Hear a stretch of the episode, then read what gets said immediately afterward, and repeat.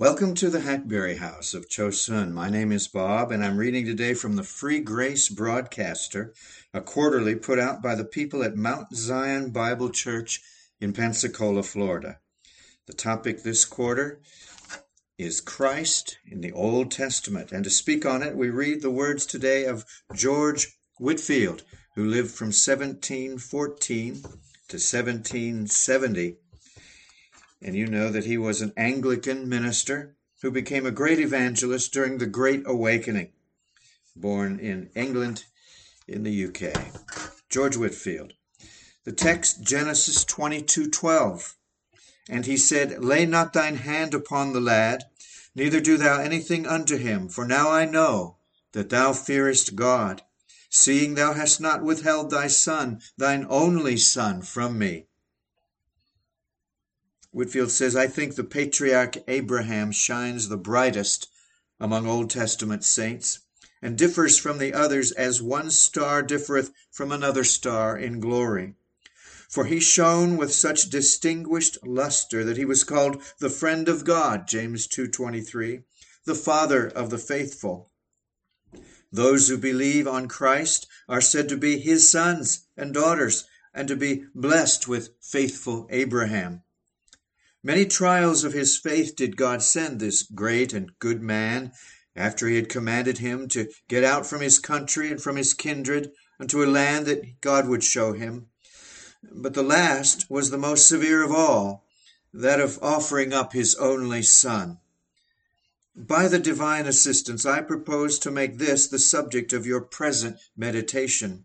And by way of conclusion, I propose to draw some practical inferences from this instructive story as God shall enable me. What does God say to Abraham? Take now thy son, thine only son, Isaac, whom thou lovest, and get thee into the land of Moriah, and offer him there for a burnt offering upon one of the mountains which I will tell thee of. Every word deserves our particular observation.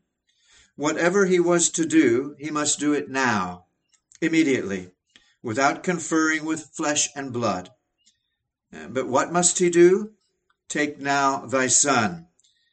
Had God said, Take now a firstling, or choicest lamb or beast of thy flock, and offer it up for a burnt offering, it would not have appeared so ghastly. But for God to say, Take now thy son and offer him up for a burnt offering, one would fancy uh, was enough to stagger the strongest faith. But this is not all. It must not only be a son, but thine only son, Isaac, whom thou lovest. If it must be a son and not a beast that must be offered, why will not Ishmael, the son of the bondwoman, do? No, it must be his only son, the heir of all, his Isaac, by interpretation, laughter. It must be the son of his old age, in whom his soul delighted whom thou lovest, says God, in whose life his own was wrapped up. This son, this only son, this Isaac, the son of his love, must be taken now, even now, without delay, and be offered up by his own father for a burnt offering upon one of the mountains of which God would tell him. At length they came to the place which God had told him of, and Abraham built an altar there and laid the wood in order, and bound Isaac his son, and laid him on the altar upon the wood. Genesis 22 9. And here let us pause a while, and by faith take a view of the place where the Father has laid him. I doubt not but that blessed angels hovered around the altar and sang, Glory be to God in the highest, for giving such faith to man. Come, all ye tender hearted parents who know what it is to look over a dying child. Fancy that you saw the altar erected before you, the wood laid in order, and the beloved Isaac bound upon it. Fancy that you saw the aged parent standing by weeping. For why may we not suppose that Abraham wept, since Jesus himself wept at the grave of Lazarus? I think I see the tears trickle down the patriarch Abraham's cheeks, and out of the abundance of the heart he cries, Adieu, adieu, my son. The Lord gave thee to me, and the Lord calls thee away. Blessed be the name of the Lord. Adieu, my Isaac, my only son, whom I love as my own soul. Adieu, adieu. I see Isaac at the same time meekly resigning himself into his heavenly Father's hands and praying to the Most High to strengthen his earthly parents to strike the stroke. But why do I attempt to describe what either son or father felt? It is impossible. We may indeed form some faint idea of, but, but shall never fully, fully comprehend it until we go and sit down with them in the kingdom of heaven and hear them tell the pleasing story over again. Hasten, O Lord, that blessed time. O let thy kingdom come. And now the fatal blow is going to be given. And Abraham stretched forth his hand and took the knife to slay his son. But do you not think he intended to turn his head away when he gave the blow? What is more, why may we not suppose that he sometimes drew his hand in after it was stretched out, willing to take another last farewell of his beloved Isaac, desiring to defer it a little, though resolved at last to strike home? And be that as it will, his arm is now stretched out, the knife is in his hand, and he's about to put it into his dear son's throat. But oh, sing heavens, and rejoice, O earth. Man's extremity is God's opportunity. For behold, just as the knife in all probability was near his throat, the angel of the Lord called upon him out of heaven and said, Abraham, Abraham.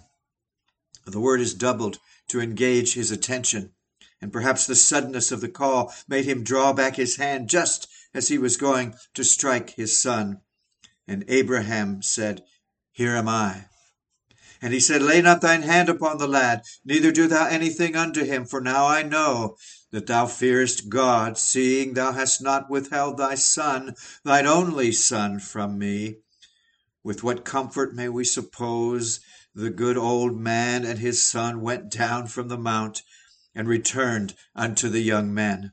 With what joy may we fancy he went home and related all that he had that had passed uh, to Sarah, and above all, with that what triumph is he now exalting in the paradise of God and adoring rich, free, distinguishing, electing, everlasting love, which alone made him to differ from the rest of mankind that rendered him worthy of the title that he will have so long as the sun and the moon endure, the Father of the faithful.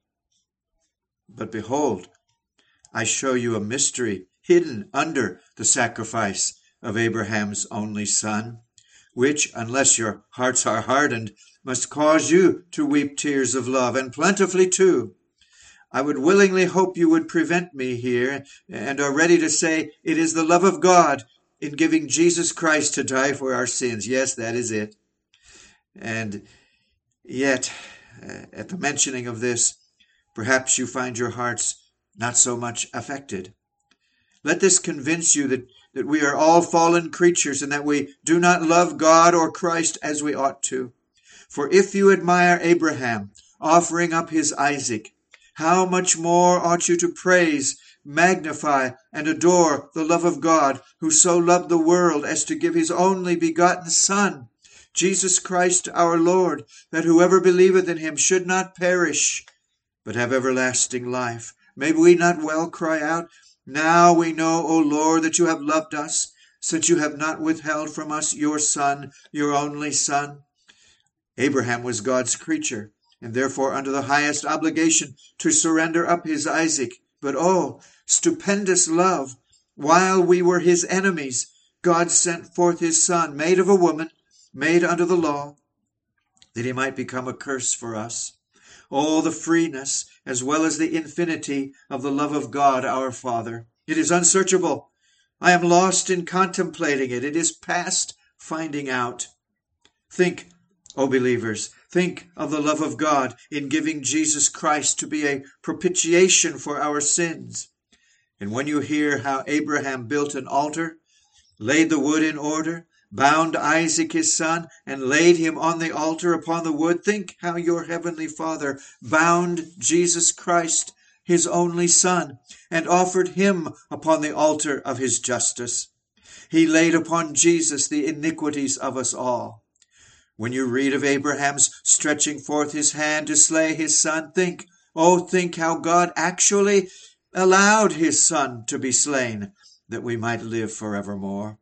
Do you read of Isaac carrying the wood upon his shoulders upon which he was to be offered? Let this lead you to Mount Calvary and take a view of Jesus Christ, the Son of God, bearing and ready to sink under the weight of that cross on which he was to hang for us. Do you admire Isaac so freely consenting to die, though a creature, and therefore obliged to go when God called?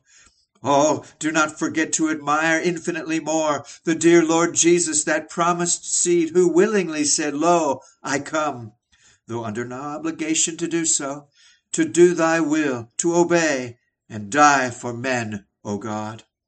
Did you weep just now when I bid you fancy you saw the altar, the wood laid in order, and Isaac laid bound on the altar? Well, look by faith, behold the blessed Jesus, our all glorious Emmanuel, not bound, but nailed on an accursed tree.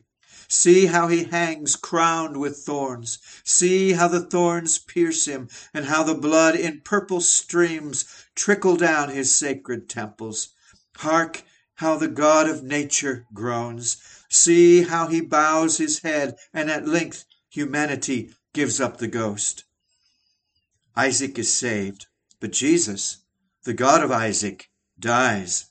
A ram is offered up in Isaac's place, but Jesus has no substitute. Jesus must bleed.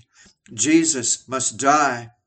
God the Father provided this lamb for himself from all eternity. He must be offered in time, or man must be damned forevermore.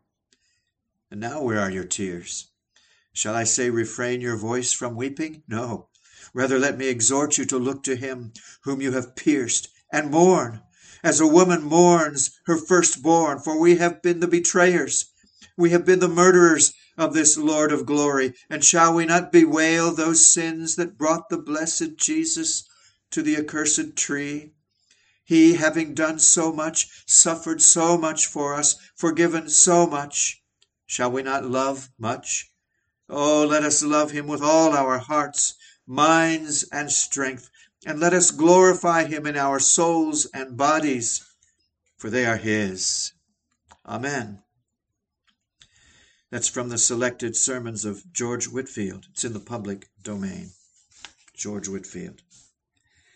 It's in the Free Grace Broadcaster, and to have this free periodical sent to you every three months, just send an email to chapel at mountzion.org. Chapel at mountzion.org. This is the Hackberry House of Chosun, and Lord willing, we will talk again real soon. Bye bye.